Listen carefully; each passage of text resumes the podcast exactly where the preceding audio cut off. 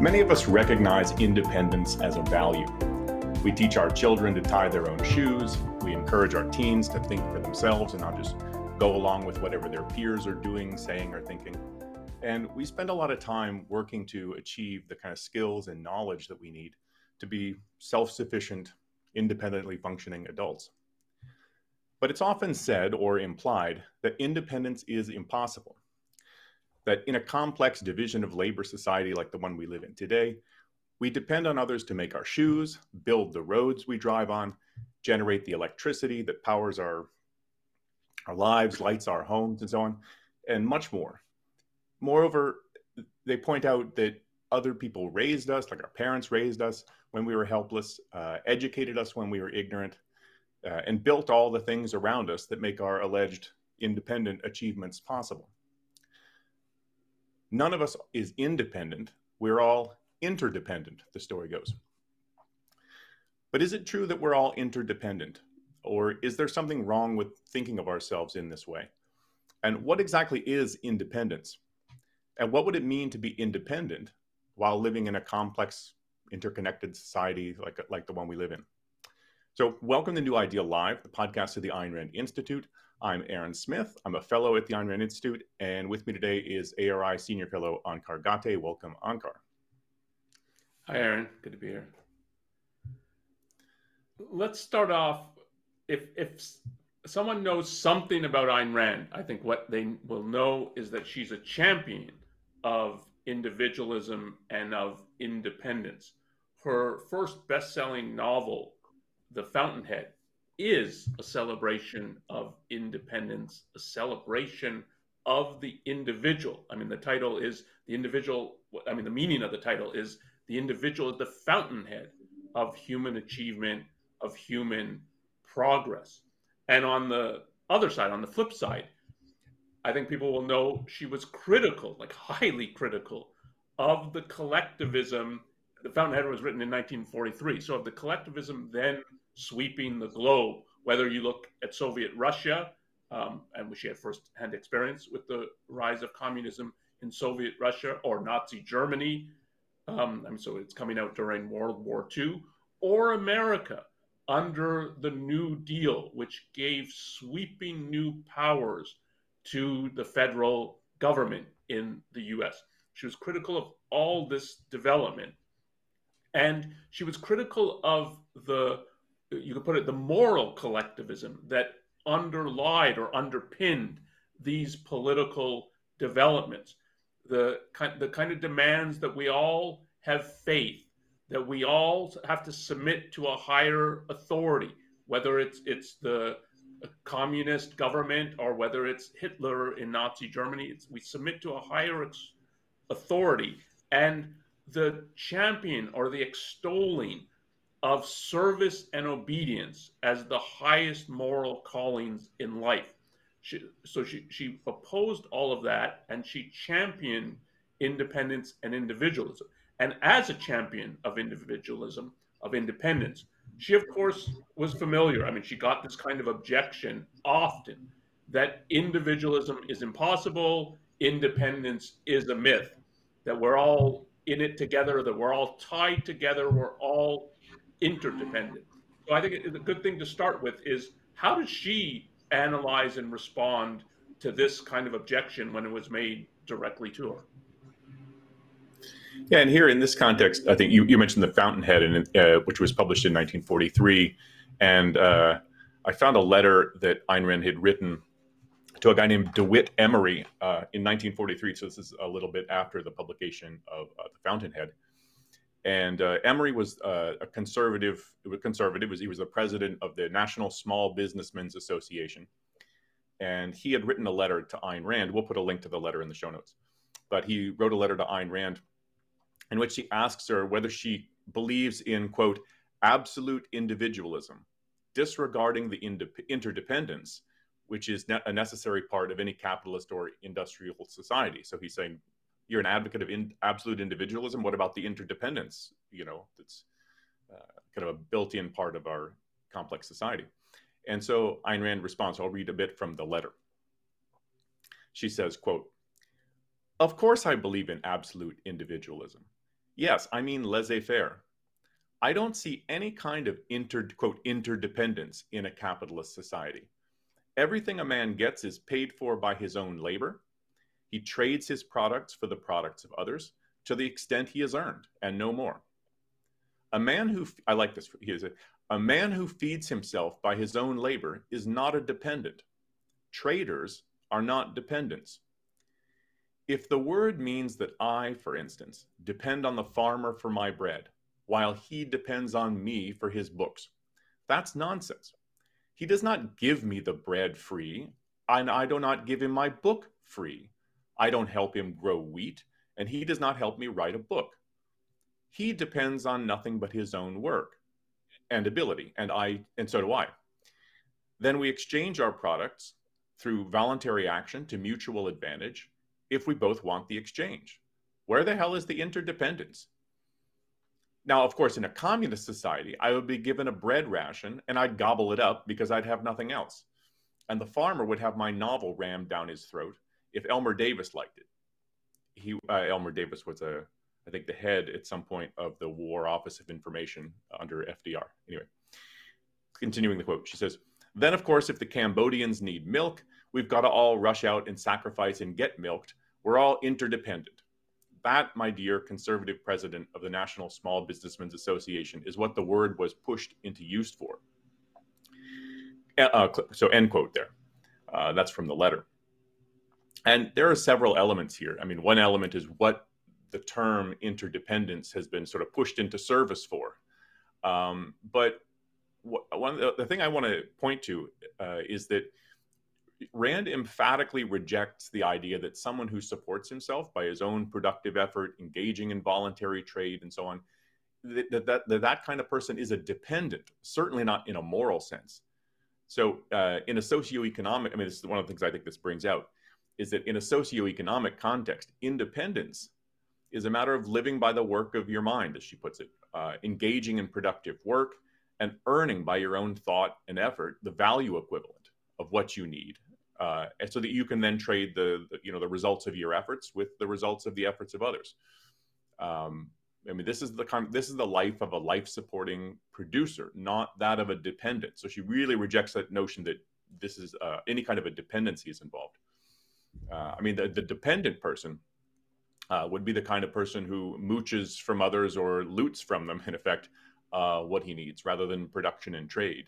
Um, so that I mean that's a, like major thing that I think comes out in in the way she thinks about that. Because if if I had been asked that it's like well, are we all interdependent because of uh, the way in which we interact in a complex society? I think I would have said something like well there's a sense in which we are and sense in which we aren't and and try to clarify but she completely unequivocally rejects that um, but I find that interesting the way she thinks yes and I think it's characteristic of her way of thinking that she's very careful with the concepts that she uses, that the precision in the language, but here crucially in the very concept that you're using is important for clarity and for reaching truth. And she's also very sensitive to um, that it like she's on the lookout. I don't mean sensitive in an emotional sense. She's on the lookout for when new terms are being introduced and why they're being introduced so the interdependence sort of is, is, a, I think partly what it is. It's a, tr- a way to try to mitigate dependence. If if if you said we're all dependent, the people would more like, what do you mean exactly? But if you say we're all interdependent, it seems oh, you know, maybe that, and and but she knows that the work being done is by dependence, and so to say we're all dependents, whether you add well, it's interdependent or not, it, it, it's this vision, a dependent. Like you think when you get these um, surveys, I mean, the forms from a medical office or insurance thing, like list your dependents. And when you list, you're listing the people who can't survive on their own. You're listing your kids, a eight-year-old, a five-year-old, who cannot survive on their own. They can't function as an adult, and so they depend on you. They depend on you for care and so and direction. And there's a projection of, well, we're all always in that state when we you say we're all interdependent, and we're not. I mean, part of the part of what you brought up that anybody in America knows is that part of the progress from or progression from childhood to adulthood is precisely to want to become an independently functioning individual. You're no longer dependent on your parents or anybody else. You now can make your own way in the world, um, and that in a in a in a practical sense that and this is the trade issue that you can produce enough that you can live, trade with other people, and live on your own. You don't need you're not asking for an allowance from your parents and things like that. So just in the on the existential sense of um, yeah, you're now at a, a, a productive, functioning adult who can live by themselves, which means create the values that you need to live. And the deeper issue, I think, and that she's certainly, if you look at the Fountainhead in in and, and that's part of the context for this letter, and it even comes up in, in part of what you didn't quote in the letter, the, the Fountainhead. There, the issue of dependence and independence isn't only um, the issue sort of of economic independence or material independence. It's that the root of independence is are you an independent thinker?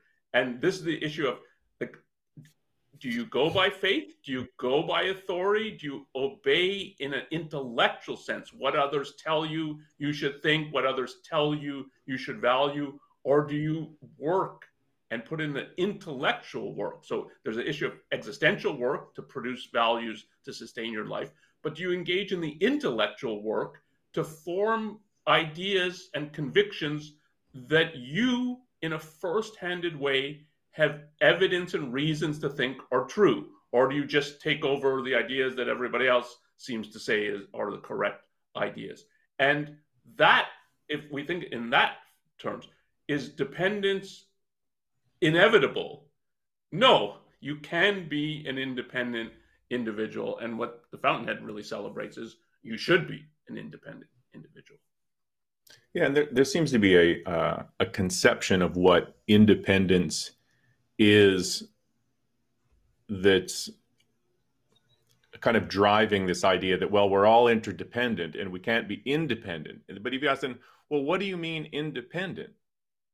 what would it be to be independent to someone who advocates that sort of view and it seems to be implicitly at least the idea that well you're sort of severed from community you're cut off as if you're living you know like a castaway and you're like you don't rely on anybody else you don't purchase things from others you don't use achievements others have built and that's and but if you ask them is that what you think independence amounts to um, I mean, that, that goes back to this idea about, about being metaphysical. It's like, can you actually be independent? And if that, if the answer is you, you live as a castaway, then yeah, that's not appealing.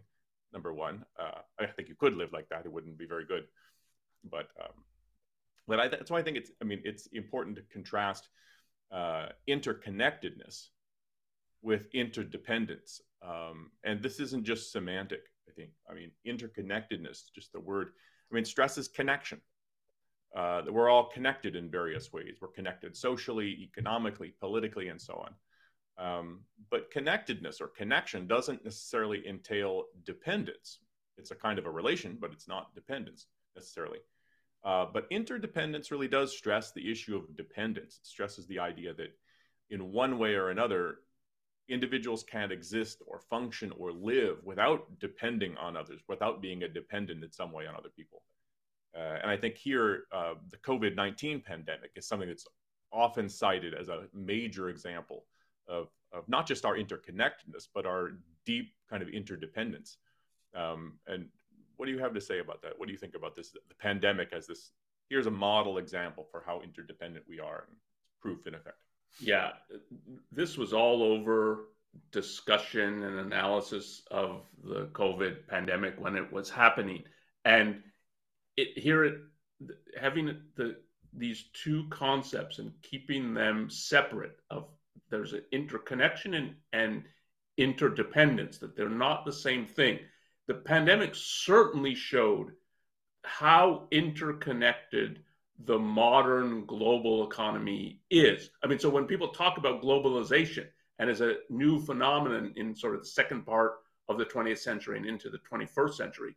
What global globalization means is how interconnected the economies of various nations are. I mean, if you just look in your house of the products you have, you have stuff from Chile, Peru, China, Taiwan, India, Vietnam, from all over the world you have. And this, like if you go back 50, 75 years, it's much less than it is now that you have products that from around the globe. And so are you inter are you connected to people um, through trade and production from uh, for thousands and thousands of miles away? Yes, you are. And the pandemic part of what happened is yeah, in terms of supply chain, supply chains and the production of goods that they happen all across the globe. And if there's disruption to that, because there's this kind of connection, it's like a link in a chain being severed, and it has ramifications. And you can see that in a small way um, for just the global economy. Right now, for instance, there's there's been uh, I mean one one analyst put it as erratic weather in many of the rice growing regions of the globe, and so there there's worries about rice shortage. The price of rice has gone up India is even saying they're not going to export rice. They're the major exporter of rice. I think 40% of global exports. Um, and like that's there's a weather happening in a distant part of the globe, and that can affect the price of rice that you're paying at the supermarket. That's an example of how interconnected the global economy is. But it's very different from saying that what we have is a kind of dependence. And when the pandemic hit, part of what it is is yeah, there's this interconnection, supply chains are being disrupted. But the only reason it can, can come to seem like, oh, look how dependent we are, is because of what the government did, or governments uh, really across the globe. But if we if we just concentrate on the Western world, what they outlawed in effect is independent individual action. And then if you say, well, look, people aren't functioning independently, they're not uh, can't function as individuals. Yeah, you've outlawed their ability to function independently as individuals. So when you issue a lockdown that nobody can go out and work, can go out and produce and figure out new ways of trading. So you've got a disruption in the economy, and so how do you adjust? And what normally happens in a free market is you have thousands and thousands of individual actors making individual choices and adjustments. The price of rice is going up. Maybe I'll eat more pasta. So, and I mean, there's a, or we'll start growing rice because it's the crop, the crop is more attractive. But there's like thousands and thousands of choices that happen um, and when a government issues a lockdown and says everybody has to stay in your home and you can't produce, you can't trade, then all of a sudden people found like that's a threat to my livelihood. And literally, for many people, it was like they don't have that many assets. They, uh, I mean, take the kind of living paycheck to paycheck, and all of a sudden, like the government says, you can't earn a paycheck.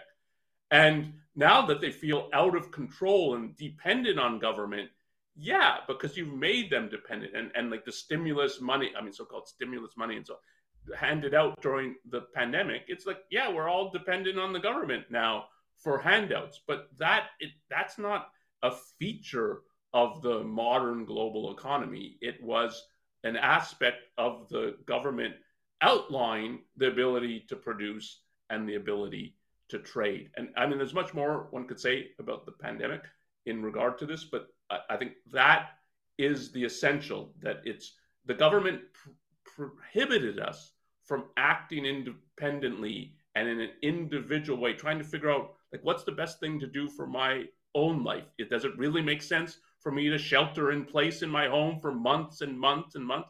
Can I survive that way? Am I really at risk? So and it said no, you you're not allowed to make any decision or choices in regard to that. We decide if you're coming out or not, and who's an essential worker and who's still allowed to work and who's not.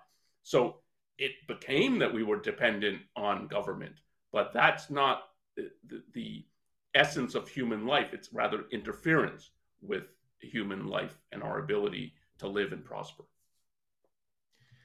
So let me ask just a follow up on that. Um, what do you think of the objection that, uh, yeah, so there's a like globalization, the interconnectedness that we get through a globalized economy. Uh, and we can point to all sorts of values of that. Like, like you said, there are products from all over the world uh, in, in my place and so on. Um, what do you think of the objection that yeah but that doesn't that make us more vulnerable? And then to the extent that we're uh, we sort of rely on uh, the availability in effect um, and often ready and quick easy availability of these kinds of things we sort of adjust our life to a certain kind of pace and expectations and then when those sort of networks break down um, we just were more vulnerable. What do you think of that objection? Yeah i think it's exactly the reverse again if you're talking about free individuals. And it's one of the reasons globalization, as countries become more free, and part of what happened, say, in Asia, is countries in comparison to 75 years ago or more free, are, are more free, and so became part of the global economy. The biggest and most obvious example is China, though it's nowhere close to a free country in comparison to what it was 50 or 60 years ago, particularly economically. There's more, at least de facto, freedom in China, and it's why it has become a global uh, player in uh, production and trade. It makes us less um, uh, vulnerable because the more you have this kind of division of labor, the more adjustments and reorientation is possible. So, to take just this example of rice, if your only source of rice is what's grown in California. If California has a drought, that's the end of it. Like you don't have any more rice. When it's global rice production, if there's a drought in California, there might be a bumper crop in India.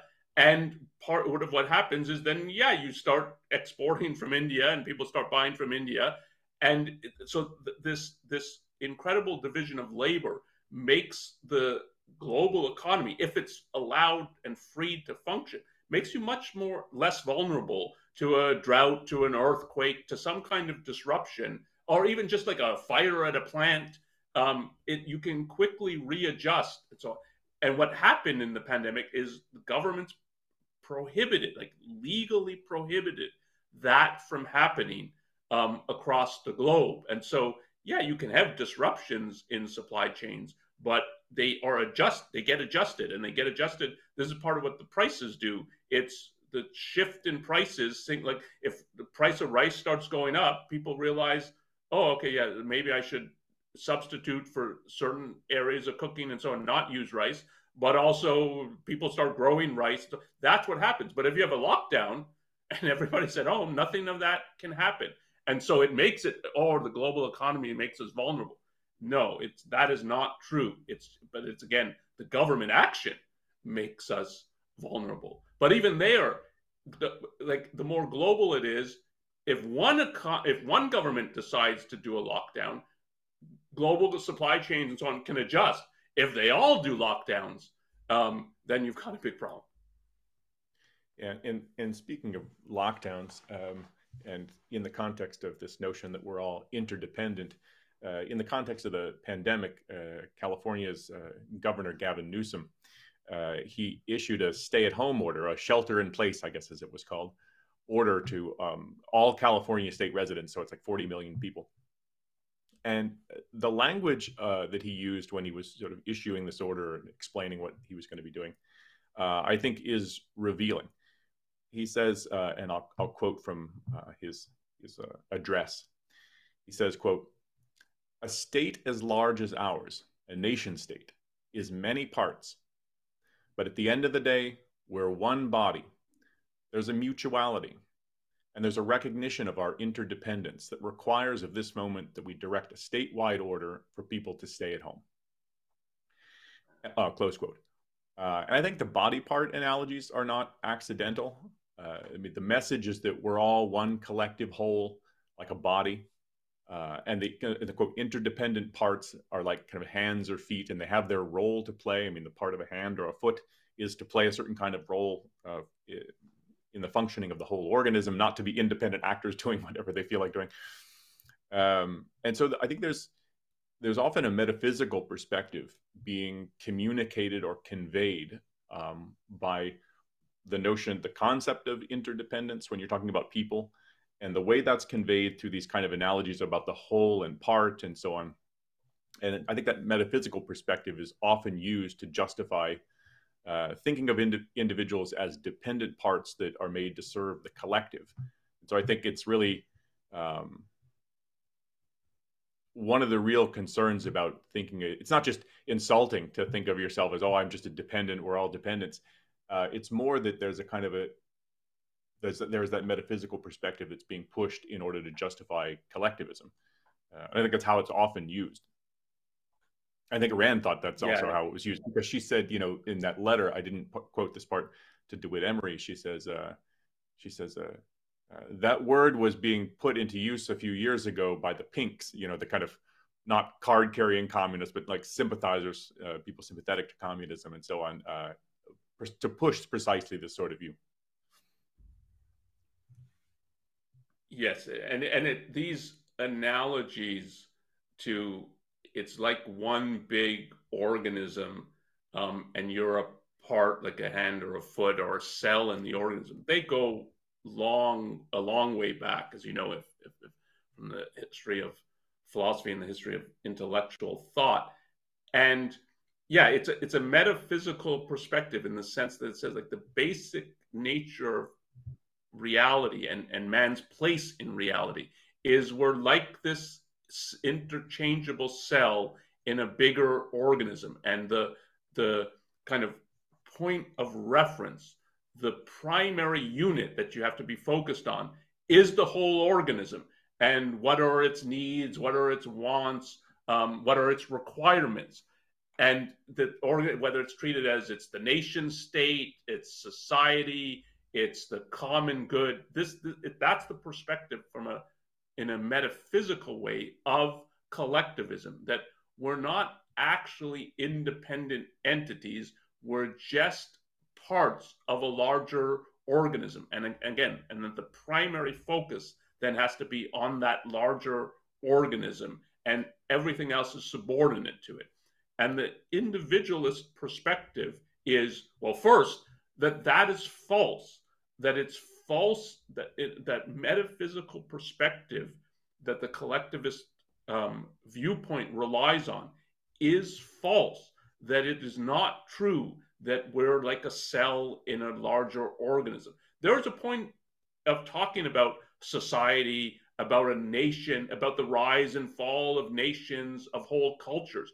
There is that perspective, but it's a derivative perspective. A nation is a, um, a collection of individuals who've decided to form a government, who've decided to have a system of law, and that then there's a complex interconnection of the individuals in a nation, but the primary is the individual and the individual's functioning, the individual's decisions and choices. Society doesn't choose, a nation doesn't choose. Only an individual human being with an individual mind can exercise reason, can think or not, can make choices, and can guide his life.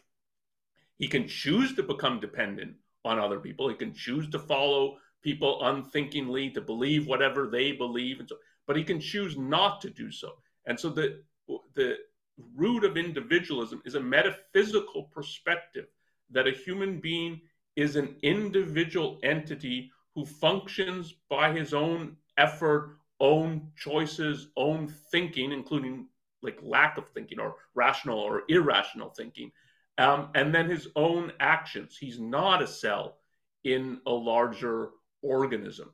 And so, so at root of individualism versus collectivism is a real deep philosophical issue, a metaphysical issue. And part of Ayn Rand's rebellion against collectivism uh, is that she thinks the metaphysics of collectivism is false and, and false at root and not like close to the truth but gets something a little off and so it's just fundamentally mistaken and then going back to that letter when she hears interdependence. What I think part of what she's hearing is this is the metaphysics of collectivism, and I reject that completely. And so she's adamant in regard to this. And she's she wrote about that the, the metaphysics of collectivism. And I mean, my the f- thing that first pops into my mind is anthem. You know, this whole idea that uh, you know there's there is no I, there's only the we, and so on, and that, the individual is in effect uh, an illusion or a part or a fragment, and only has value insofar as he, he serves the community and the whole, and so on. Um, and you were saying and, and that this in anthem, uh, wait, wait. And in anthem, there's kind of a projection. With as you say, it, like that's a good thing to bring up. And this perspective, there's no I, there's only we. So it's like the we does the thinking, and the we does the act. Like everybody together does the thing. And part of the story of anthem is, yeah. And so no thinking goes on because thinking is an individual activity. It is an independent action the only thinking we see is someone who escapes from the society and is able to carve out some time and space for himself. And, and this is a part like it's an illusion to think um, a group thinks. Yeah, and you were saying that this this perspective that uh, this kind of collectivist metaphysics, if you want to put it that way, this notion that you're just a part or fragment of some larger whole. I mean, it goes. I think it goes back to uh, a religion and and also but philosophy and religion is their sort of blending. Uh, so uh, i know the stoic philosophers have this view explicitly. Um, uh, so I'll, I'll read a, a, short quote i think from epictetus. Yeah, this is uh, in the discourses. Um, and i think it captures this really well. Uh, this whole perspective how to think of the individual's relationship to the whole which is just i think it, it is the metaphysics underlying collectivism. Uh, he says consider who you are you are a citizen of the world and a part of it. So, what is the job of a citizen? Never to act in his own interest, but to behave as a hand or foot would if it had reason and was able to understand the natural order of things. It would never have inclinations or desires except by reference to the whole. Hence, if a truly good person were to foresee the future, he wouldn't resist even illness, death, or mutilation because he'd realize that this is what he has been allotted at the behest of the universe, and that the whole is more important than the part, the city than the citizen. I mean, I mean, it's just explicit. You're just a part. You're a fragment, and they really believed it. I mean, you think that uh, the cosmos as a whole is a living organ, literally a living organism. You know, ensouled, if you want to put that way, by by God's divine agency and so on. And we're really pieces or fragments of that. Even your mind was supposed to be parts of God's mind, and so they really took that view seriously. But I mean, I think also there's a sense in which you get that coming out of the Christian tradition as well as the, the sense in which you're just heavily dependent on God and He sort of set things up. Um, yeah, the the I think the Christianity cements this home in the Western mind that it, the idea that we're I mean, it really is God alone is the independent entity he's eternal has always existed or self-created. He's not created by anything but everything else emanates from him um, is created and sustained by him. So there's a deep element of metaphysical dependence that it's you continuously in every um, uh, creation so every creature that doesn't just mean living things, it means the earth, the moon, the solar system. Everything is continuously dependent on God for its existence. That that's part of the picture and it's really stressed how everything is dependent. And independence then is seen as the I think it's it's the evil. It's the rebellion against the actual metaphysical nature of reality. And its independence to take the story of adam and eve it's the the sin is that they want knowledge. And part of what knowledge when we talk about it in a human form knowledge is what gives you the and, and what's behind it the thinking required to reach knowledge is what makes you an individual an entity capable of independent existence. Everybody believes this, but I know I think it's wrong. and I'm I think this, and I'm going to do something different than everybody else does. It's that, and it's it's like Adam's rebellion from which original sin then comes. It's a defiance of God, but it's a defiance in the sense of I want an individual, independent existence. I want to know, not just to be told what I'm supposed to think, what I'm supposed to say. I mean, it's Adam and Eve. It's so that, that see it as a rebellion. It's um, like what they want is knowledge, to taste from the tree of knowledge, to label that as sin, and to take seriously that for centuries that's viewed as a sin. That original sin makes sense. That we're being punished, and we're being punished generations and generations down from this of people who even didn't make this choice are being punished. It, it's viewed as this is the sin, sin. And it is putting it in philosophical terms, it's that independence is evil, dependence is good. You are metaphysically dependent, and morally, you should recognize that fact and submit and obey God, whatever He says, whatever He commands, um, you're just to follow orders. And the Adam and Eve story is no, we don't want to do that. And um, you're cast out because of that.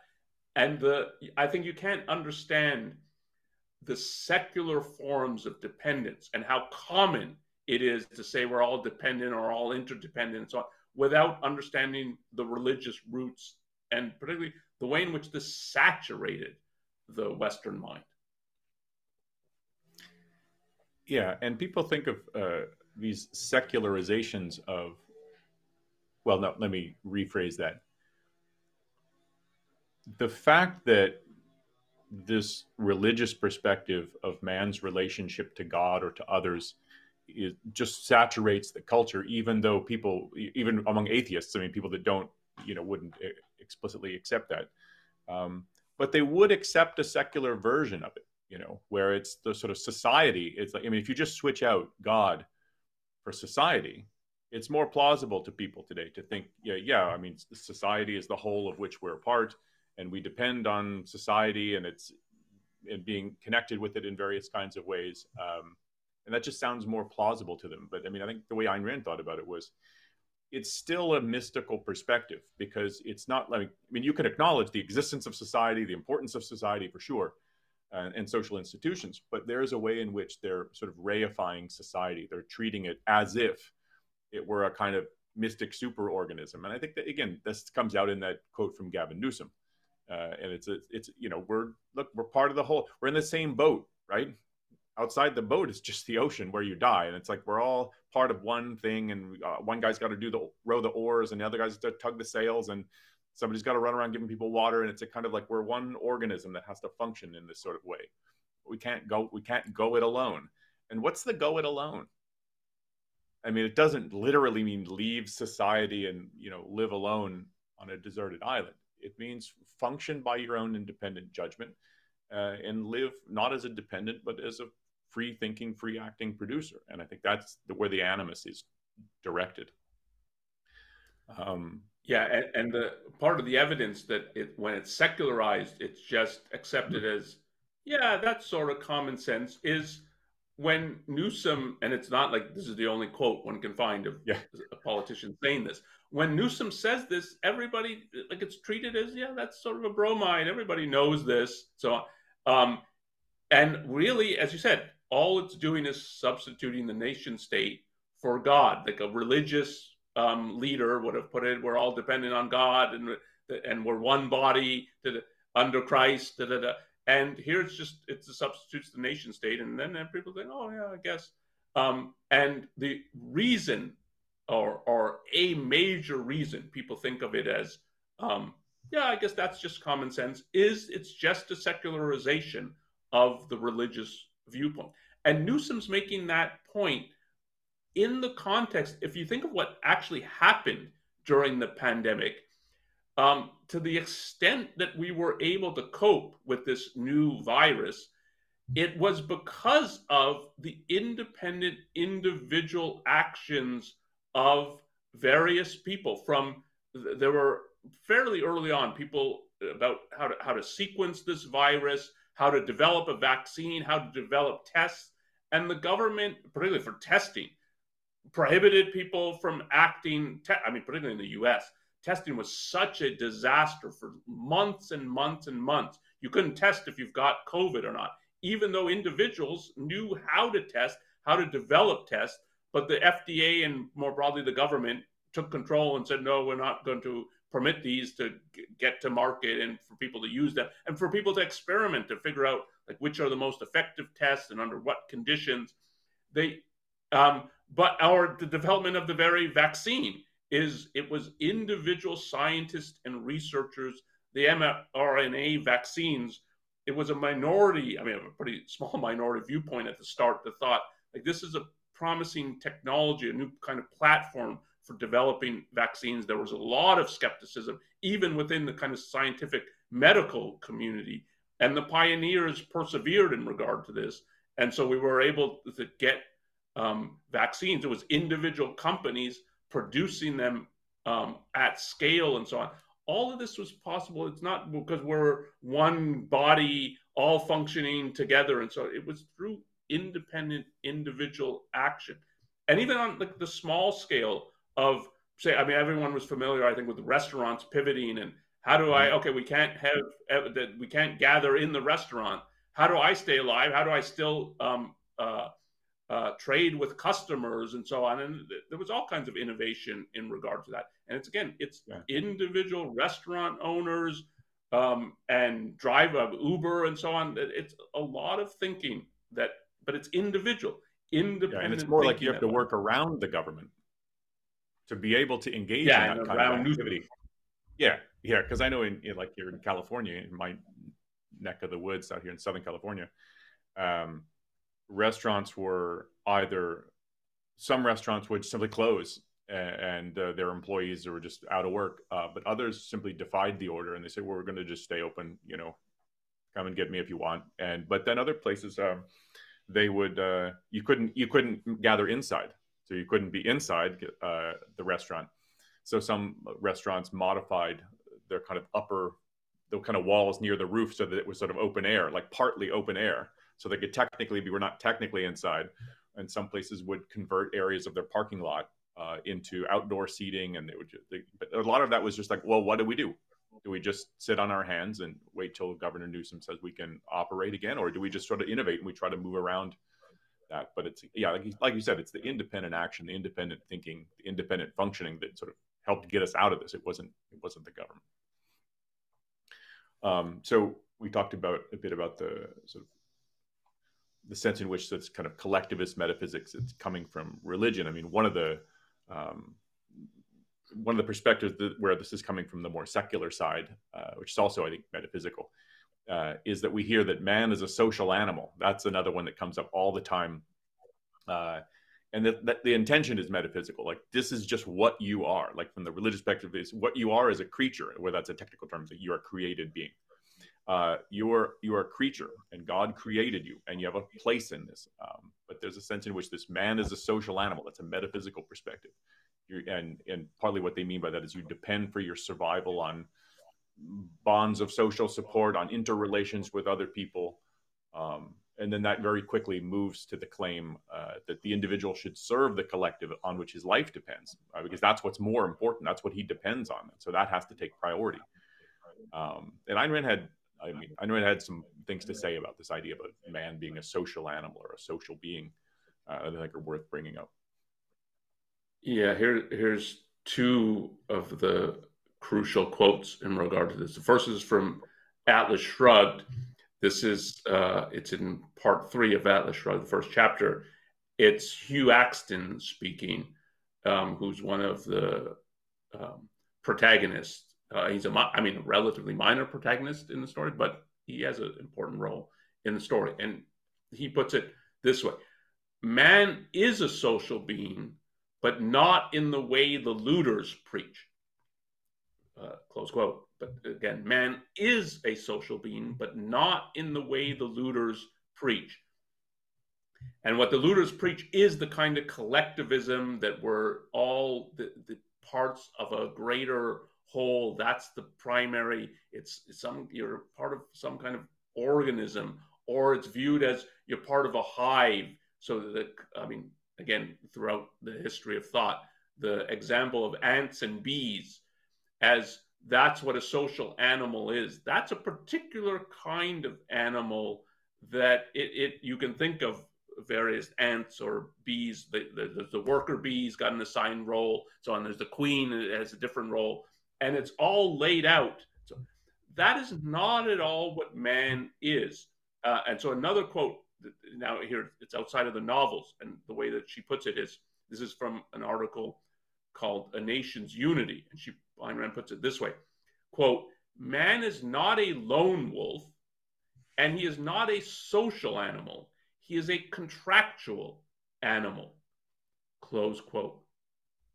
And what a contractual animal brings up is he's a uh, living entity who possesses free will, who can make choices. And, and the deepest element of making choices is he can think. He can choose to think, he can choose to question, he can form new ideas, new convictions. And as a result of that, figure out new ways of acting in the world. He's capable of knowledge and production and then trade. But all those depend on an individual exercising thought, choice, control over his life. And man is a contractual animal because he's an animal that has free will, has the power of choice. And an animal like that then can um, uh, engage in communication, conversation, agreement, disagreement. You can reach uh, a mutually beneficial agreement, or you can fail to and go and choose to go your separate ways. And so that and that's what should happen. That's part of what a contract is. Like we willingly get together, we choose to get together because we think this exchange is to mutual benefit. That's what we're, we're talking about as a contract. So there's an element to say that um, he's not a lone wolf. He, man prospers in a society of a certain type, of a, in a free society or a capitalist society, is the Ayn Rand's view, and she has lengthy arguments for why that's so. So she doesn't think, yeah, it, what would be good is if we all lived on self-sustaining by ourselves on self-sustaining farms. And so on. No, that would be a miserable form of existence in comparison to what human beings are capable of. But nor do we want to be like a beehive or a, a ant farm um, that every your, your place is assigned, whether it's assigned by the king um, or by a pope. Your place is assigned, and you're to live out a plan that someone else supposedly has come up with, and so that is all that is false. So it's a society in which you can um, voluntarily uh, transact and associate with people or not if you don't if you don't think it is actually to your own interest and like that's it's it's such a different picture than when people think well okay if he's not a lone wolf he must be like a bee or an ant and that's just a false alternative and I want to, in that connection, I want to ask a follow up question to you. Uh, and this is coming from uh, Andrew. So thank you for the super chat, Andrew. Uh, so you were you were just saying something about uh, um, you know that your your role isn't to sort of live out some plan that's set by others, and that's what justifies your existence and so on. And the question we got from Andrew was, can you elaborate on the meaning of man is an end in himself? I mean, I take it essentially that the idea is that life uh, for an individual organism, its own life is an end in itself. It's not you pursue your life, you um, sustain your life so that you can reach some other goal that's either set by someone else or so that you can play a part you know in a wider plan that that's not what justifies your life. Life justifies itself in effect that you don't need some outside justification to uh, pursue and sustain and live your life. That is the end. It's an end in itself. It's an end all by itself. Um, it's not an end that's also a means to some further end and so on. At least that's how i take it and and the and a crucial aspect here in the in the context of what we're talking about is man here means the individual. It's not man, the species in his end in himself. It's you as an individual or an end in yourself. And it comes from the metaphysical perspective that the life is an individual life. Um, you're not a cell of part of a larger organism. You are the organism. And so values, needs so pertain to you as an individual living thing. And the, the, root of values is the fact that you're alive and require certain goals to be reached, that you have to achieve these things in order to remain a living entity. And so it's an end in itself. And this is part of the attraction metaphysically of portraying it as well you're like it's it's you're like your cells of a larger organism. I think it's it's um it's not coincidental at all that they put it as an organism because that brings in oh so it's if it if if it's society or the nation or the proletariat or whatever if viewed as a kind of organism then you can think of the real needs and the real values pertain to the organism and it's society as a whole. It's the common good. That's what the real, when we're talking about what's good and bad or good and evil, we have to look at it what's the, the living thing and it's the this collect so allegedly collective um, uh, and mystical organism. Yeah, that's what is the real unit and when we can talk about values, needs, and so on. And to reject that is to say, no, it's the individual human being who has values, needs, and so on. He's not a cell in a larger organism.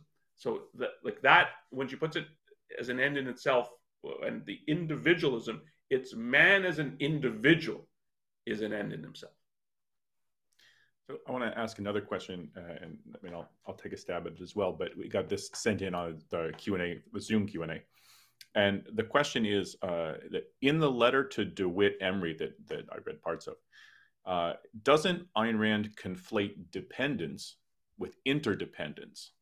Uh, and the questioner goes on, I think this is an elaboration of this. He says, he or she, I don't know who said it in, uh, said, no one is completely independent. Oh, shoot, I just lost it. Um, here we go. Um, no one is completely independent. You might need an allowance from your parents, uh, but if you, sorry, you might you might need an allowance from your parents, but if you fall in hardship, you might need a loan. Certainly, you always need and depend on their love and moral support. Rand didn't make it to the U.S. without monetary support, assistance from her family, and so on. So there's a there's a question about what does it mean to be truly independent or fully independent, and does that imply that one never accepts help from other people.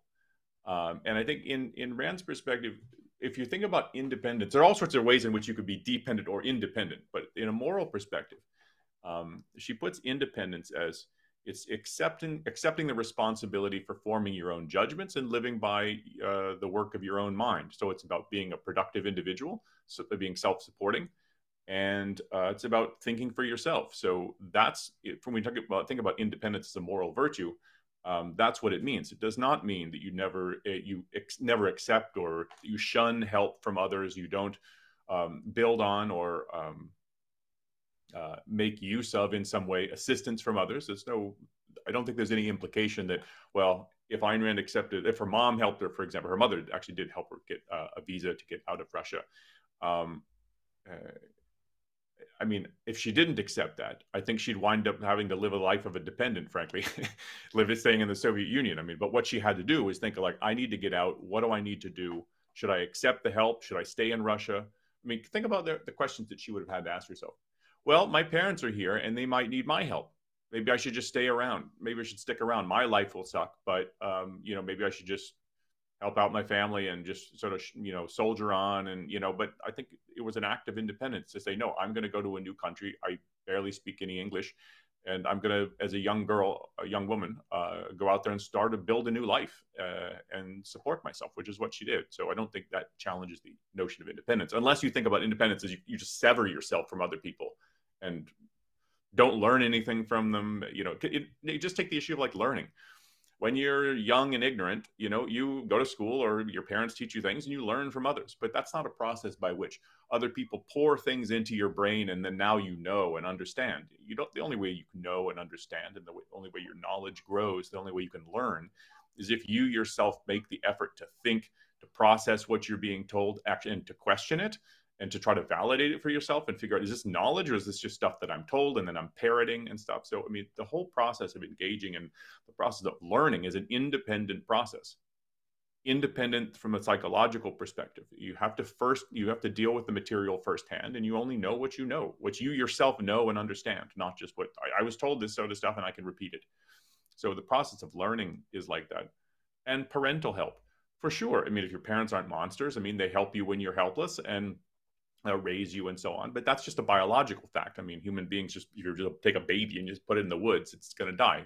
Um, that's just a biological fact. But you don't want to stay in that condition you want to get to a point where you can you're self-sufficient intellectually you're you know you can um, think for yourself you can rely on your own judgments where you can be self-sufficient um, uh, materially uh, in that case i just mean able to produce the value equivalent of what you need so you can actually get the material values you need to support your life so you don't have to just constantly rely on other people to support you like a life support system um, you know so that, that's a little bit about the can you truly be independent? But uh, the, the question at the part of the question was doesn't Ayn Rand conflate dependence and independence? I don't know if you want to say something about that.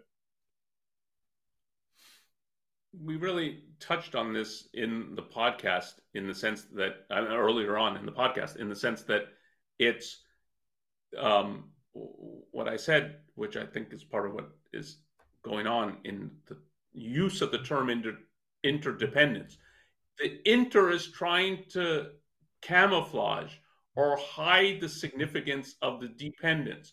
So if if you say, look, you're like a child dependent on others, and then, well, no, there's something wrong with that. Okay, well, it's interdependent. You depend on them, they depend on you. It, um, but th- that's not true. And so the crucial issue, I don't think she's conflating these. The crucial issue is it's not true that you're dependent on others when you trade with them, when you learn from them, um, when you uh, if you're actually a person who produces things and so produces what you trade, it's a real trade, then you're both functioning independently. You're both producing the values that you need to live.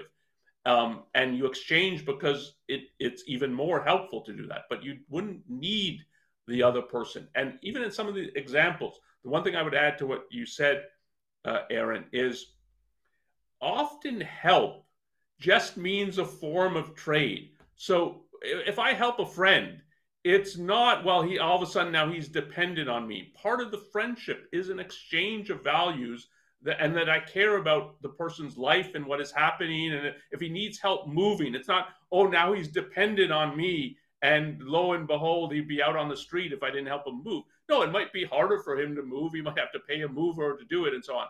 But I, to say that you help them is not they're dependent on you. It's a form of exchange, and that's true of love um, and moral support and so on. There, there's such a ex- thing as exchange of spiritual values, a trade of spiritual values. Ayn Rand really stressed this, particularly in Atlas Shrugged, that a part of viewing a proper human life is to think of trade and exchange of values in a much wider sense than just material or economic commercial values that are exchanged. And if you think of friendships, romantic relationships, love relationships in that context, then they're very different than like one person's dependent on the other. And that's recognized in a common sense kind of way that people think of it it's a def, it's a dysfunctional relationship when one person seems to be depending on the other. It's all give all from one, one person all take from the other person. Um, and there are relationships like that but they're not good and it's recognized that like something's going wrong here because both people yeah. aren't profiting um, i want to say add one more thing before we kind of close it up and get to the outro and so on but um, so we focused a lot on uh, the metaphysical aspect of interdependence and what we think is misguided about that or wrong. Um, I want to say a word about the moral aspect of this is that one of the functions, uh, results at least, but I think one of the functions and purposes of uh, thinking of us as we're all interdependent, it's you know, there's no self-made man. There's no such thing as a self-made individual, and so you don't get the moral credit for your own independent achievement. Oh, independent. There's no such thing as an independent achievement. We're all mutually interdependent, and you know, so whatever you achieved, well, you had to rely on other people teaching you, and somebody built the roads, and so on. Uh, I mean, you get this from the, the kind of the, you didn't build that sort of mentality. The idea is, yeah, and so now you don't get to keep that. You know, like the state then has a, a stake, and well, part of it you can't can, you can't say it belongs to you. Well, maybe some of it belongs to you. You can keep a chunk of it, you know, but not the whole thing because it's obviously not entirely your uh, achievement. And so, so there's an issue of I think uh, wanting to not allow people to keep the products of their own independent efforts by trying to train them to think of themselves as well. You're not really independent, so it's not all yours. Um, I think that's operative as well. Yeah, that, that's an important point. And the flip side, or not the flip side, the sort of the complement to it or the corollary of it is so it is what you're stressing, which is important to stress, that it is a way of tearing down the achievements of people who actually acted independently um, and reached actual knowledge or actual values, actually achieved and produced something. And the kind of corollary is it gives an excuse for people who didn't do that. So of the person who actually achieved something, you it will be well, you didn't build that. That's a product of society, and who knows who contributed to this and so on. Don't take credit for this. And the, the other side is I couldn't help it. It was like I'm a victim of society. It was the collective. It was the. the it's Rearden and Lee Hunsaker. It's like Rearden. So and, I didn't. I didn't hear what you said, Aaron. It's like Rearden and uh, Lee Hunsaker. You know, in the Atlas Shrugged. You know, I never had a chance.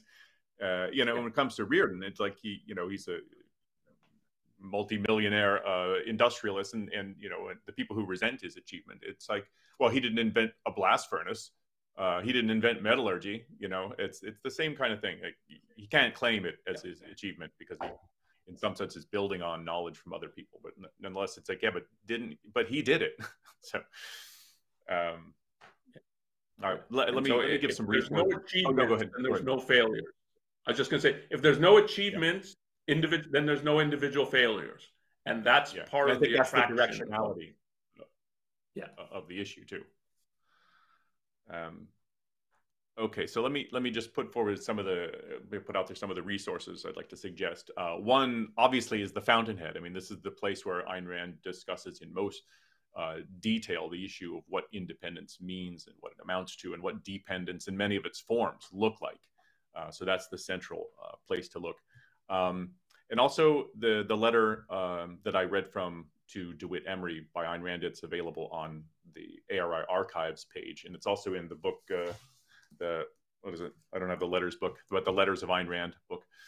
Um, and also, one more thing I want to point to is uh, so Harry Binswanger did a podcast on a similar topic, and it was called "How Can One Be Fully Independent in Today's Society," with which is worth watching. That is uh, on YouTube on our ARI channel.